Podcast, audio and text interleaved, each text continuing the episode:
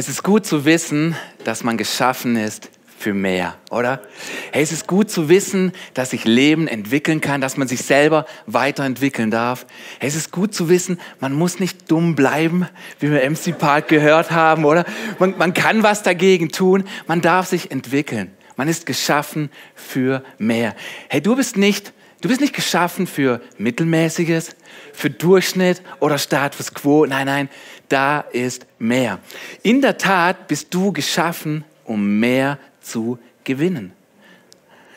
Und ich finde ja, wenn man geschaffen ist, um mehr zu gewinnen, sagt das schon mal einiges über den aus, der einen geschaffen hat. Oder?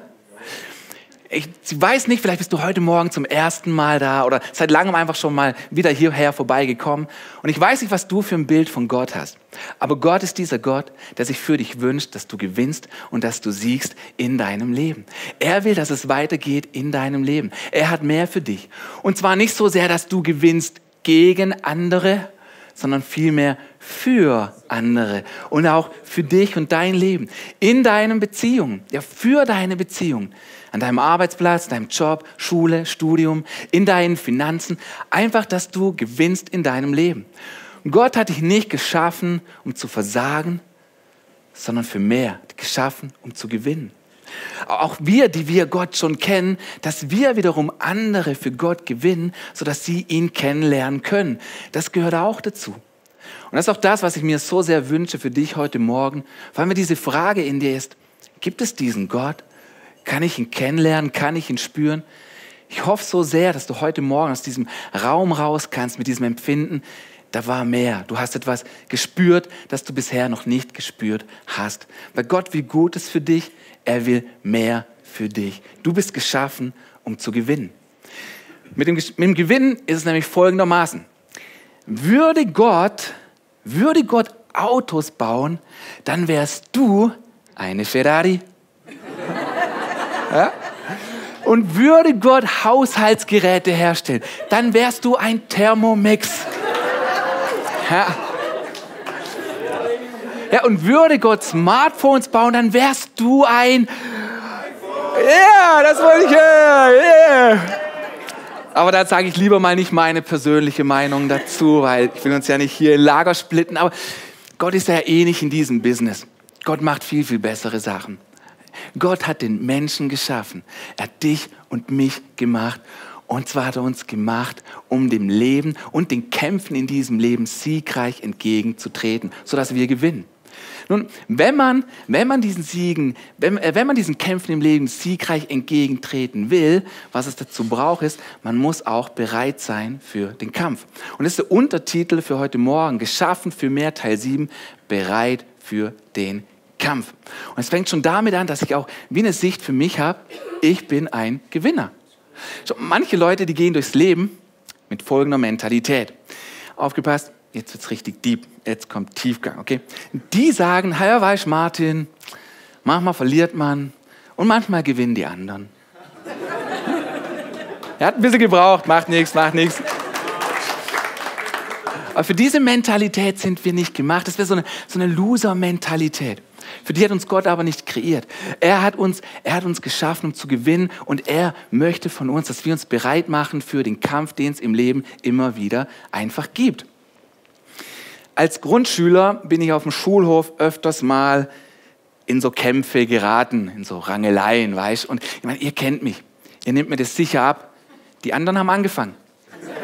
Ja? Die anderen waren schuld. Da gab es zwei Buben in meiner Klasse, und die haben immer wieder böse, blöde Witze über meine Mama gemacht. Hallo, hackt's? Das geht nicht. Das geht einfach nicht, weil Mamas sind einfach die Besten, ja? Irgendwelche Mamas hier im Haus, ihr seid die Besten.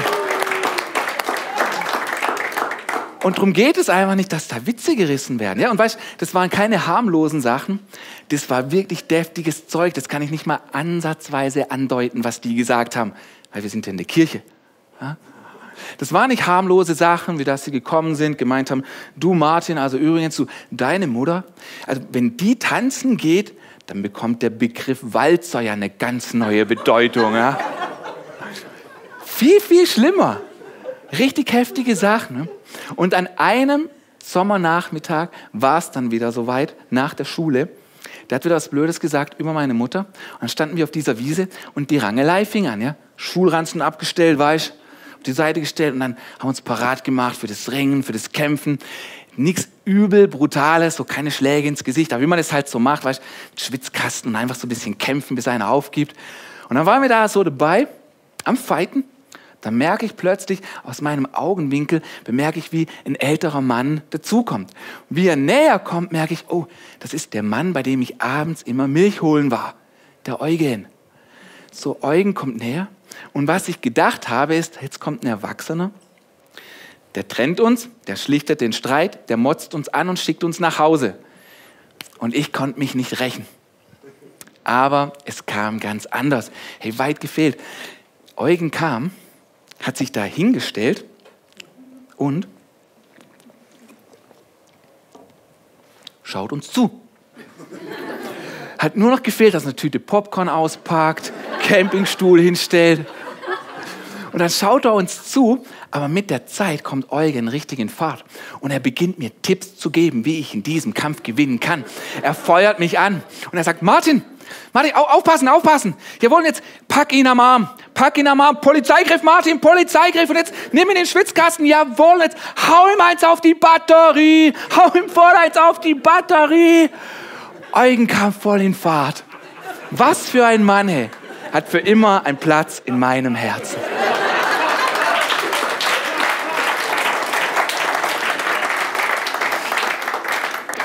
Und mir hat es total imponiert, das hat mir richtig Drive gegeben. Da will jemand, wünscht sich für mich, dass ich gewinne. Und ich glaube, wir alle brauchen jemanden wie Eugen in unserem Leben, der uns anspornt, der für uns will, dass wir gewinnen. Und jetzt natürlich ganz, ganz wichtig, wir sind ja alle keine Grundschüler mehr. Und wir sollten es inzwischen gelernt haben, Herausforderungen besser zu lösen, als einfach nur voll auf die Batterie aber was ich finde, ist, dass dieses Leben schon in vielen Bereichen ein Kampf geblieben ist, wo man sich in vielen Sachen einfach durchbeißen muss. Du, du musst gewinnen wollen. Und jetzt wichtig, dieser Kampf, er ist wirklich nicht gegen andere, sondern es ist vielmehr dieser Kampf auch für andere. Für das Leben der anderen, für dein eigenes Leben. Und es ist nicht so, dass wir uns manchmal fragen, hey, ist da nicht noch mehr drin? Muss da nicht mehr drin sein für meine Ehe, für meine Beziehung? Ist da nicht noch mehr drin für meine Kirche, für meine Freunde, für meine Freunde, die Gott noch nicht kennen, die ich für ihn gewinnen will, sodass sie ihn kennenlernen? Ist da nicht noch mehr? Und die Antwort ist ja, da ist mehr, denn du bist geschaffen für mehr. Die Kirche ist geschaffen für mehr. Die Kirche ist geschaffen, um mehr zu gewinnen. Und Paulus, dieser Mann, von dem wir in dieser Serie geschaffen für mehr schon so viel gelesen haben aus dem Epheserbrief, dieser Epheserbrief, der wie eine Roadmap, der wie so eine Landkarte für die Kirche ist, Paulus schreibt uns darin, wie wir gewinnen können.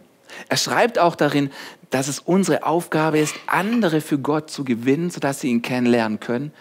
Und er sagt uns auch, wie das Ganze gehen kann.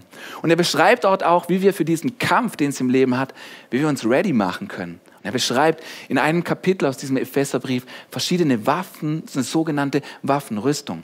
Und ich möchte euch von dieser mal vorlesen. Es sind zwar gute und satte zehn Kapitel, aber dafür geben, äh, nicht zehn Kapitel, zehn Verse, aber dafür gibt es uns auch einen guten Überblick über die ganze Sache. Okay, fangen wir mal an. Paulus sagt, zum Schluss noch ein Wort an euch alle. Werdet stark, weil ihr mit dem Herrn verbunden seid.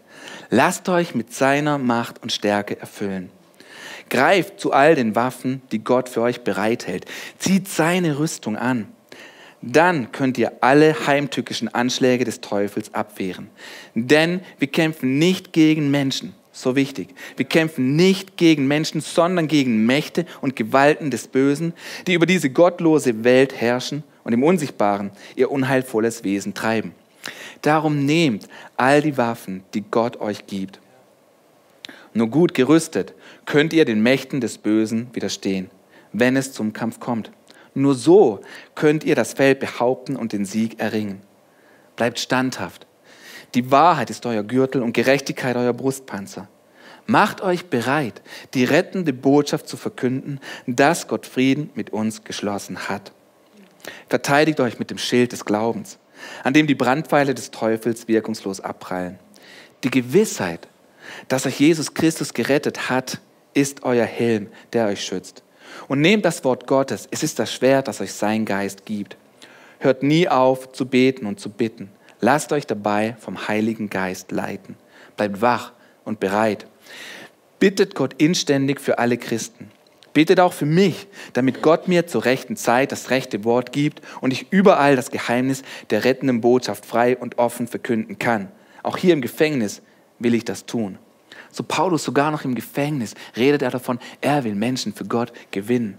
Und deswegen endet er und sagt, betet darum, dass ich auch in Zukunft diese Aufgabe mutig erfülle, so wie Gott sie mir aufgetragen hat. So hier ist sehr viel dabei.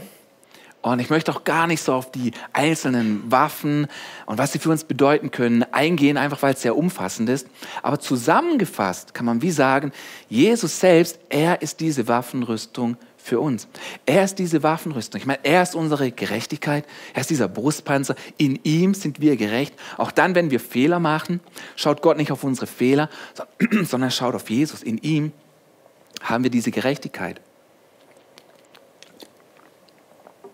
Oder Jesus, er ist das Wort. Er ist das Wort, das Leben, er ist die Wahrheit, die Wahrheit, die dieser Gürtel ist, den wir anlegen können. Oder auch unser Heil. Er ist dieser Friede, den wir haben können, aber den wir auch anderen weitergeben können und sollen. So zusammengefasst ist Jesus diese Waffenrüstung. Und in ihm sind wir wie geschützt. In dieser Rüstung haben wir wie einen Schutz um uns rum. So kannst du es vergleichen, ist ganz ähnlich wie irgendein Superheld, wenn der seine Rüstung dabei hat, wenn der seine Waffen anhat und wenn er in dieser Rüstung ist, dann kann er ganz anders sein und er ist geschützt in dieser Welt. Ich finde Superheldengeschichten ja total spannend und gut. Superhelden sind einfach, wie soll man sagen, die sind einfach super. Oder? Äh, einfach super. Ja? Und vieles kann man damit vergleichen. Ein Superheld, der steht auch immer in einem Kampf aber auch in der Superheldengeschichten, oder? Der hat irgendeine Waffe, der hat irgendeine Mission, der hat irgendeine Aufgabe. Es gibt Leute, die es zu retten gilt. Es gibt irgendeine Herausforderung, die er überwinden muss. Ja? Und so Superhelden, die haben immer eine Waffe, die haben auch so eine Rüstung dabei. Ähnlich wie wir von Gott eine Rüstung bekommen. Luke, unser jüngster Sohn, der fand Superhelden auch schon immer einfach klasse. Ich meine, wer nicht? Superhelden sind einfach fantastisch, ja. Allerdings, als er noch kleiner war, hatte er so Herausforderungen, die englischen Superheldennamen gut auszusprechen, ja. Zum Beispiel hat er für Iron Man geschwärmt. Allerdings hat er es mit dem Namen nicht so drauf gehabt. Deswegen, wenn er Iron Man spielen wollte, hat er gesagt, Papa, komm, wir spielen Iron Man. Ja? Noch schlimmer war es mit Star Wars. Ja? Star Wars klang bei Luke nach Starwurst. so eine Starwurst. Ja, aber auch das mit Star Wars habe ich meinem Sohn Luke da noch richtig beigebracht, weil ich bin ja immerhin sein Vater. Ja, muss nicht, muss nicht. Aber wie, ganz ähnlich auch bei uns, oder Gott gibt uns so eine Rüstung, wie sie Iron Man hat. Ich habe mal so einen Iron Man dabei hier, die Actionfigur von meinem Sohn. Danke, Lukas, super gut. Und schau, das ist sein Iron Man. Und ganz ähnlich, weißt du, wie, wie bei diesem Superheld. Ich meine, Iron Man ist nur Iron Man mit diesem Anzug. Ich meine, ohne diesen Anzug ist da einfach nur Tony Stark. Er ist einfach nur ein ganz gewöhnlicher Typ. Hey, aber in dieser Rüstung kann er ganz anders sein. Wenn er diese Rüstung angelegt hat, dann kann er ganz anders kämpfen, kann er ganz anders leben, kann er ganz anders sein, kann er ganz anders einen Unterschied machen in dieser Welt. Hey, und ganz ähnlich auch für dich und für mich. Nicht ich in mir als Martin oder du als du in dir. Nee, aber wir in Jesus. In diesem Anzug. Wir in ihm. Da können auch wir ganz anders leben, können wir ganz anders sein, können wir ganz anders kämpfen, können wir ganz anders Gutes tun in dieser Welt, wenn wir in ihm sind, wenn wir diese Sachen nehmen.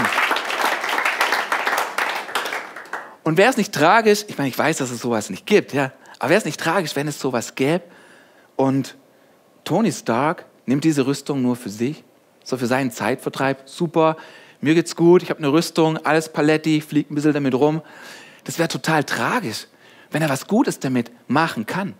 Und dasselbe auch für uns. Diese Rüstung ist nicht einfach nur, diese Rüstung, die Gott uns gibt, diese Waffen, die Gott uns gibt, sind nicht einfach nur da für dich und für mich super, mir geht's gut, bin geschützt, alles andere ist mir Wurst.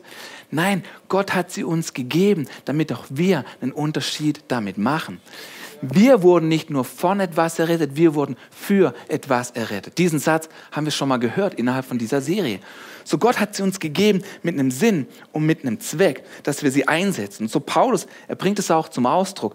Und er sagt ganz am Ende von seinem, von seinem Kapitel dieser Waffenrüstung, sagt er, werdet stark. Und er sagt, werdet stark, weil ihr für etwas errettet wurden, wurdet, weil es da eine Aufgabe gibt. Am Ende seines Briefes sagt er, betet auch für mich, damit ich überall das Geheimnis der rettenden Botschaft frei und offen verkünden kann. Also das ist diese Mission, das ist diese Aufgabe, dass andere Gott kennenlernen können. Und zwischendrin fordert er auch uns auf und sagt, macht auch euch bereit. Macht euch bereit, die rettende Botschaft zu verkünden, dass Gott Frieden mit uns geschlossen hat. So hier signalisiert Paulus und sagt, diese Rüstung ist nicht einfach nur für uns und damit uns nichts passiert. Die ist vielmehr da, dass wir sie anlegen sollen, damit etwas passiert, damit sich Dinge ändern, damit andere Freiheit erleben können in ihrem Leben. Sie ist da, damit wir sie einsetzen. Und so sagt Paulus, hey, werdet stark. Andere sollen Gott kennenlernen können. Und ich weiß nicht, wie es dir geht, aber ich kenne das von mir, wenn ich mir überlege, ich soll andere Menschen mit Gott bekannt machen, andere für ihn gewinnen, dann fühle ich mich nicht plötzlich stark, sondern ich fühle mich eher schwach. Weil ich mich frage, wie soll ich denn das machen? Wie, wie soll denn das gehen? Ich fühle mich auf einmal schwach. Diese Herausforderung irgendwie zu bewältigen. Aber vielleicht sollte unser Fokus gar nicht so sehr auf der Herausforderung liegen. Weil wann immer wir nur auf die Probleme schauen, wann immer wir nur auf die Herausforderung gucken, dann wird die nur größer. Vielleicht sollten wir einfach mehr auf unsere Hingabe schauen, damit die größer wird an Jesus. Und der Kernsatz für heute Morgen soll genau das unterstreichen, dass wir sagen, von mehr Herausforderung zu mehr Hingabe.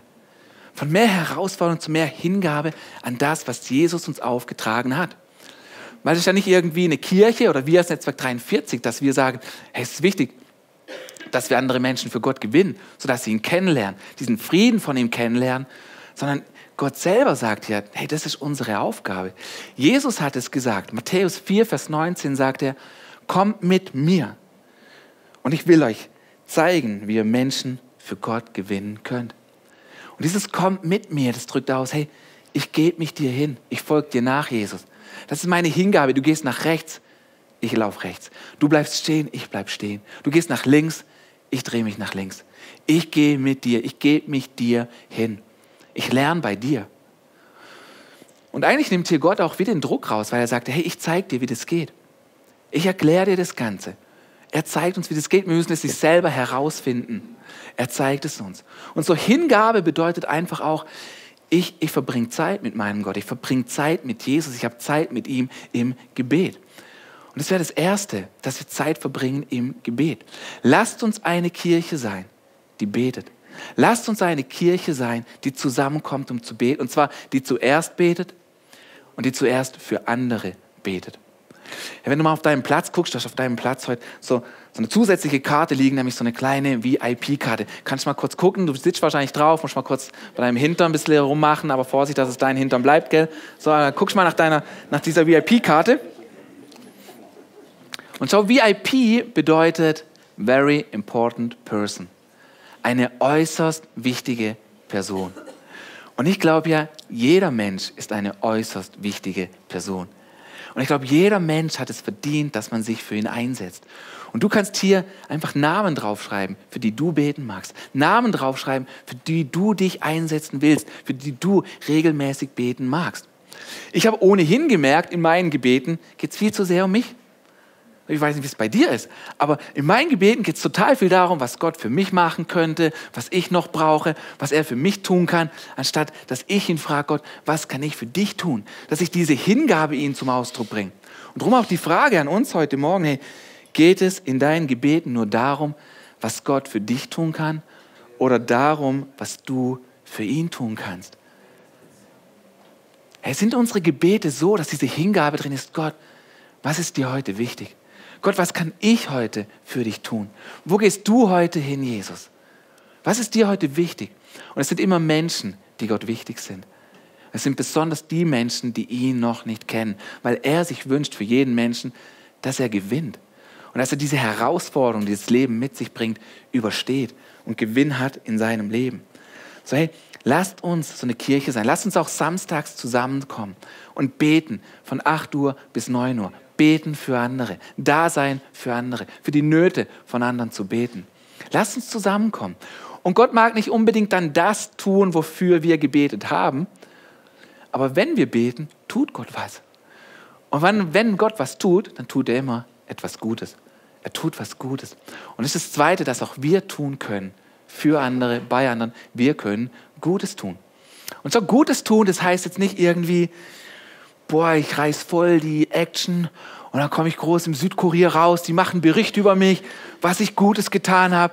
Boah, ich werde zum Ritter geschlagen, ich kriege einen Orden. Ja, gute Sachen sind oftmals die kleinen Dinge, die kein anderer sieht, die kein anderer mitkriegt.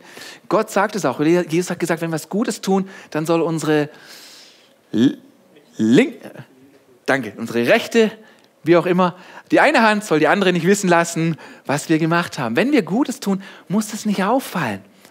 Aber wir sollen Gutes tun. Und ich glaube, wir dürfen auch schlau werden als Kirche. Hey, wo sind die Nöte von anderen? Ich glaube, jeder Mensch ist verletzt. Was bedeutet, jeder Mensch braucht irgendwo Heilung. Ich glaube, wir dürfen besser werden darin, die Nöte von anderen zu lesen. Wir haben ja so viel, wir sind überernährt in total vielen Dingen, aber da gibt es eine Sache, da sind wir als Deutsche total unterernährt. Und die neue Volkskrankheit, die auf dem Vormarsch ist, ist Einsamkeit. Dass Menschen alleine sind. Niemand, der mit ihnen redet. Das ist eine große Not. Niemand, der sich um sie kümmert. Niemand, der fragt, wie es ihnen geht. Niemand, dem sie erzählen können, hey, wie es mir geht, welche Herausforderungen sie haben. Niemand, der für sie da ist, damit sie gewinnen im Leben, in den Sachen, in denen sie stehen. Und obwohl es ein Problem ist, ist gleichzeitig auch, obwohl es ein Problem ist, ist gleichzeitig auch eine Riesensache für uns, der wir begegnen können. Es ist eine Möglichkeit für uns, einen Unterschied zu machen, wo wir Gutes tun können für andere. Und was ich einfach glaube, ist, dass wenn wir hingehen und für andere Menschen beten, damit sie Gott kennenlernen können, damit wir sie für ihn gewinnen können.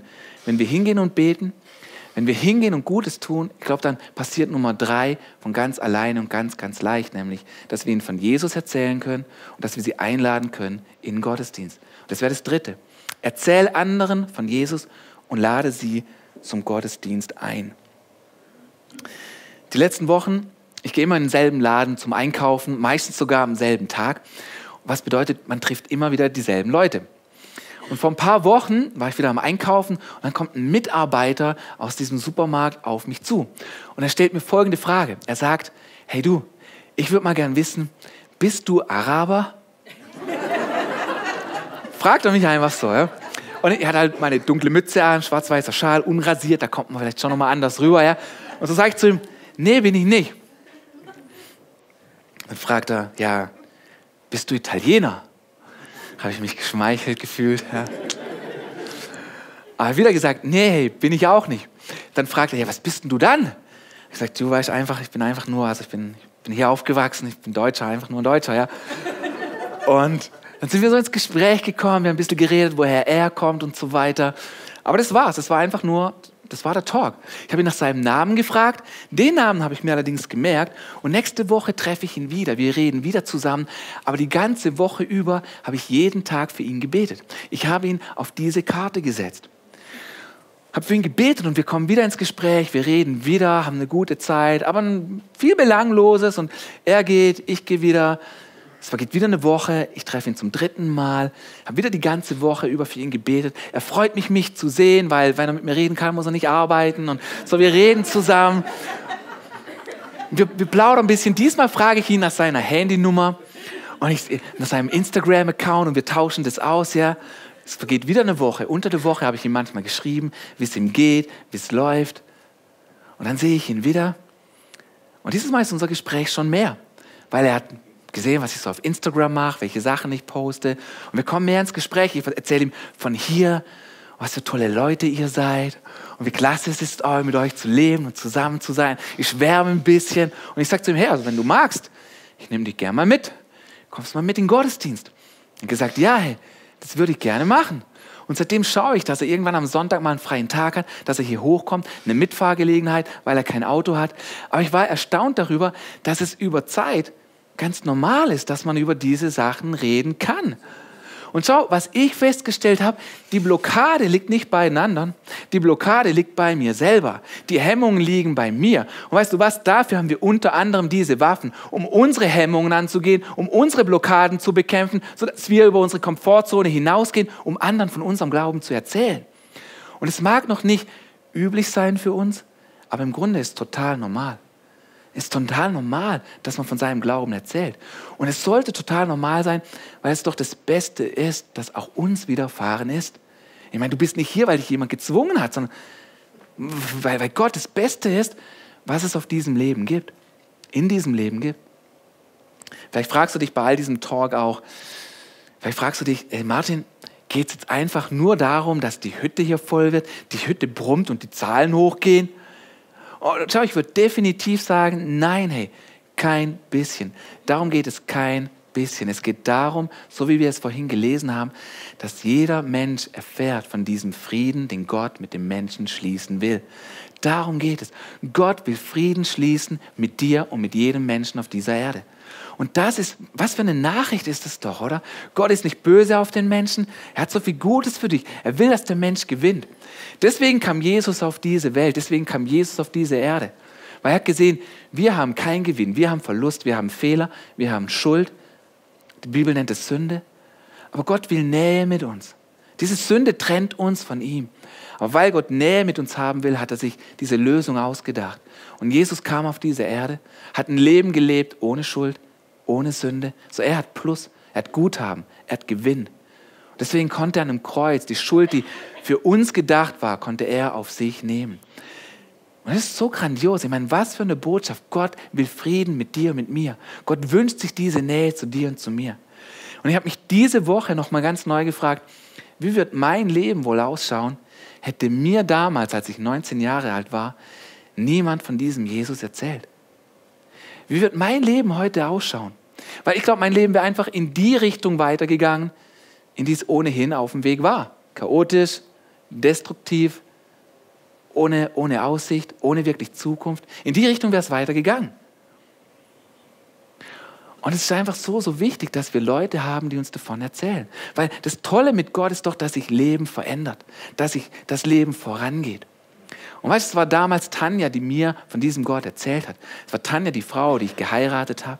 Sie hat mir von diesem Frieden erzählt und davon, dass, Gott, dass es Gott egal ist, wo ich war und ihm egal ist, wo ich bin, sondern er interessiert sich da, er, er interessiert sich dafür, wo er mit mir hin kann, in diese gewinnbringende Zukunft. Das ist ihm wichtig. Und schau, damals habe ich, ich fand Glaube total doof, ich fand Religion total doof.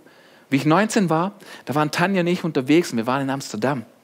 Und dann waren wir dort spazieren und irgendwann kommen wir in der Stadtmitte an so ein Haus und in ganz großer grüner Leuchtschrift steht folgendes, steht folgendes an diesem Haus. Jesus loves you. Auf Deutsch, Jesus liebt dich. Und ich habe diesen Schriftzug dort gesehen und der hat mich voll aufgeregt. Der hat mich so aufgeregt, weil ich fand Glaube total dämlich, ich fand Religion total bescheuert, ich konnte mit Gott nichts anfangen, habe an all die Sachen nicht geglaubt und das hat mich richtig aufgeregt, dass es so groß da stand. Ich habe das als Provokation gesehen. Und so drehe ich mich zu Tanja rum, ich gebe ihr so einen Stups und sage so, ey, schau mal, guck mal da, Idioten gibt es doch überall. Das habe ich gesagt. So, so ich habe damit gemeint, hey, irgendwelche Christen, die das groß da hinhängen, was für Idioten. So, ich habe einfach Leute gemeint, so wie. Ja? Und schau, Tanja hat nur Tanja hat drei Worte gesagt. Ich habe da drauf gezeigt und habe mich darüber aufgeregt und gesagt, hey, das regt mich voll auf, dass die das da aufhängen. Jesus liebt dich. Was soll denn das? Und Tanja hat nur drei Worte gesagt. Sie hat gesagt, das stimmt, aber. Und ich war total überrascht von dieser Antwort. Und schau, diese, diese drei Worte haben alles in mir verändert. Manchmal denken wir, wir müssten was Großes sagen, wenn es darum geht, vom Glauben zu erzählen, wenn es darum geht, von Jesus zu erzählen. Aber in der Tat braucht es nicht viel. Es braucht einfach das, was du hast. Es braucht das, was du erlebt hast. Es braucht das im richtigen Moment. Und schau, drei Worte, drei Worte mit dem Geist Gottes können alles verändern. Es hat alles in mir verändert. Es hat alles in mir gewendet. Weil ich stand da und in diesem Moment, wo Tanja sagt, das stimmt aber, ich habe eine Gänsehaut bekommen und so viele Fragen sind in mir aufgeleuchtet. Und auf einmal war auch wie diese, wie diese Wahrheit in mir, dass, dass eigentlich, wenn dieser Jesus, von dem ich schon gehört habe, dieser Jesus, der sein Leben gibt an einem Kreuz, hey, vielleicht stimmt es einfach, dass wenn jemand alles gibt, dass er mich dann auch wirklich liebt. Und mit diesen drei Worten hat alles angefangen. Von einem Moment der Verachtung zu einem, zu einem Leben, das mehr und mehr zu einer Hingabe wird an diesen Gott. Und meinst du es nicht crazy? Da machst du eine abfällige Bemerkung darüber, dass, je, dass da steht, Jesus liebt dich. Und Jahre später steht man selber vor anderen Leuten und erzählt von dieser Liebe, die Jesus zu den Menschen hat. Und das ist das Tolle daran, oder? Ich meine, ich möchte, dass andere von diesem Gott hören, weil er Leben verändert. Und weil er gewinnen will für jeden Einzelnen. Das wünsche ich mir doch auch für andere. Das wünsche ich mir doch für meine Nachbarn, für meine besten Freunde, dass sie genau das in ihrem Leben haben. Mit 19 habe ich mich für Jesus dann entschieden. Mit 21 habe ich geheiratet. Mit 23 bin ich zum ersten Mal Vater geworden und mit 25 dann zum zweiten Mal. Und da war schon einiges gut in meinem Leben. Aber vieles geschieht einfach prozesshaft. Und schon mit 25 habe ich meine zwei kleinen Kinder, die damals noch Babys waren, Kleinkinder waren, angeschaut. Und da war ein großer Verlust und eine große Angst in meinem Leben. Da war etwas, wo ich noch nicht Gewinn sehen konnte. Und zwar habe ich sie angeschaut und mich gefragt, hey, jetzt wo sie klein sind und noch nicht so viel wissen, da mögen sie ihren Papa noch. Aber wie wird es mal sein, wenn die 15, 16 sind, wenn sie Teenager sind und schon ein bisschen mehr schnallen und vielleicht auch merken, dass der Vater in manchen Bereichen ein echter Vollpfosten ist. Werden sie mich dann immer noch mögen? Und ey, ich konnte mir das kein bisschen vorstellen. Es war eine Riesenangst in mir. Weil als ich 15, 16 war, da war es da war's nicht besonders gut, das Verhältnis mit meinem Dad. Da war kein Gewinn da. Und ich kann mich noch daran erinnern, wie ich, wie ich Theo da mal gesagt habe, hey Theo, ich habe einfach Angst vor der Zukunft. Und ich kann, mir einfach, ich kann es nicht sehen von meinem inneren Auge, dass diese Kids mich mal mögen. Und dass wir es gut haben miteinander. Oder, oder dass sie diesen Weg gehen wollen mit Gott. Das war einfach nicht da. Und Theo hat Folgendes zu mir gesagt. Er hat gesagt, Martin, weißt du was? Wenn du es noch nicht siehst, ich sehe es für dich. Das wird gut. Du gewinnst. Du wirst gewinnen. Und schau, was ich glaube, ist, wir brauchen alle Menschen um uns herum wie Theo. Und wir brauchen alle Menschen um uns herum wie ein Eugen, der uns zeigt, wie wir mehr gewinnen können. Und weißt du was? Du kannst, du kannst so ein Eugen für andere sein. Du kannst diese anderen Leute ermutigen. Du kannst hingehen und sagen, weißt du was? Leben ist gerade schwer. Du hast gerade Angst, aber weißt du was? Wir packen diese Angst und wir hauen dir voll auf die Batterie. Wir packen das Leben.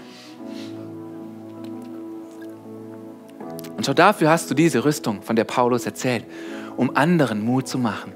Egal, ob sie Gott kennen oder noch nicht kennen, du bist gemacht, um mehr zu gewinnen, sodass andere mehr Gewinn haben. Und weißt du, ich konnte mir das nicht vorstellen, dass es gut wird mit meinen Teenagern. Ja, aber heute sind sie genau in dieser Zone. Ben ist diese Woche volle 16 Jahre alt geworden. Und ich finde es so, so stark, dass wir diese Beziehung miteinander haben und man sich kennt. Jetzt klar, wir haben auch den ganz normalen Wahnsinn, den man hat, wenn man unter einem Dach wohnt, keine Frage. Aber man kennt sich, wir wissen voneinander, wir spüren einander. Und das, was ich mir damals nicht vorstellen konnte, ist heute da. Und, und es ist da, nicht weil ich so drauf habe, sondern weil ich andere um mich herum habe, die wollen, dass ich gewinne. Und weil ich einen Gott im Himmel habe, der für mich will, dass ich gewinne. Und weißt du was? Genau das wünsche ich mir doch für jeden anderen. So, es geht nicht darum, dass die Zahlen hochgehen, es geht darum, dass jeder diesen Frieden erleben kann, diesen Gewinn erleben kann mit Gott. Ja, und dafür sind wir unter anderem geschaffen. Wir haben diese Rüstung, damit etwas passiert. Deswegen nimm diese Waffen und setz sie ein. Schau, wir hatten immer wieder diese Gegenüberstellungen in dieser Serie. Heute von mehr Herausforderung zu mehr Hingabe. Lasst uns hingegeben sein an das, was Jesus uns aufträgt. Lasst uns hingegeben sein an diese Welt, die ohne Gott verloren ist. Lass uns einen Unterschied machen. Wir hatten immer wieder diese Gegenüberstellung. Wir haben gesagt, von mehr Anstrengung zu mehr Jesus. Von mehr Mitarbeit zu mehr Meisterwerk. Und schau, du bist dieses Meisterwerk. Alles, was es braucht und das Beste, was du geben kannst, bist einfach du. Ist nicht deine Theologie, ist nicht das, was du weißt. Einfach du, wie du bist, ist das Beste, was du dieser Welt geben kannst. Wir haben gesagt, von mehr Schuldgefühlen zu mehr Liebe. Und diese Welt braucht Liebe. Und auch da, wo wir manchmal denken, es läuft noch nicht so, wo wir uns noch nicht sehen als Gewinner, wo wir noch nicht denken, wow, hey, ich bin nicht so stark wie dieser Paulus, der sagt, werdet stark. Ich brauche mich nicht mit Schuldgefühlen herumschlagen, weil Jesus hat diese Schuld getragen. Er hat sie getragen für dich. Wir können hingehen, lieben, weil Gott uns zuerst geliebt hat. Dass wir hingehen und sagen, von mehr Macht zu mehr Missionaren. Du musst nicht irgendwo hingehen, vor der Haustür bist du Missionar. Wir haben auch gehört, von mehr Problemen zu mehr Multiplikation. Und heute von mehr Herausforderung zu mehr Hingabe an das, was Jesus uns aufgetragen hat. Hey, und du bist dieser Krieger, du bist dieser Kämpfer. Deswegen sei es auch.